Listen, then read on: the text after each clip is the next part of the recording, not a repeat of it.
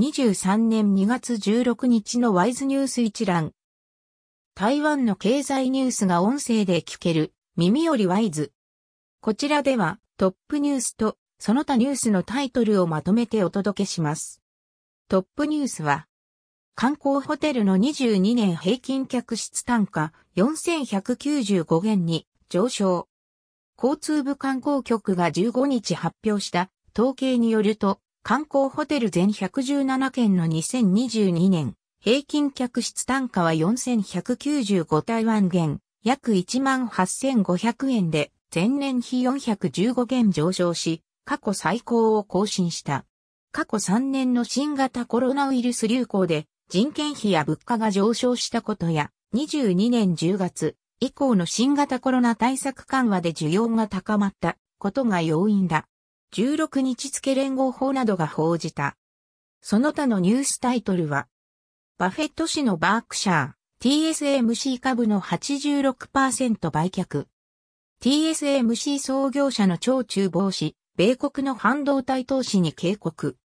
TSMC 以外のファウンドリー、粗利益率がコロナ前水準へ。IC 産業の23年生産額5.6%減少へ。イノラックス技術移転のインド工場24年半ばに量産へ。新アップルウォッチウルトラ、本イとラックスシェアが受注化。パナソニック台湾エアコン需要2桁成長へ。イタリアのイベコの大型トラクター S ウェイ発売。午後ろ、新モデルを2000円値下げ。CSC3 ヶ月連続で値上げ。医薬品包装機械の CVC、韓国メーカーを買収へ。健康食品の22年生産額、5年連続で過去最高更新。銀行の新南高政策国拠点、22年利益が過去最高。エバー航空機、コックピット窓にひび。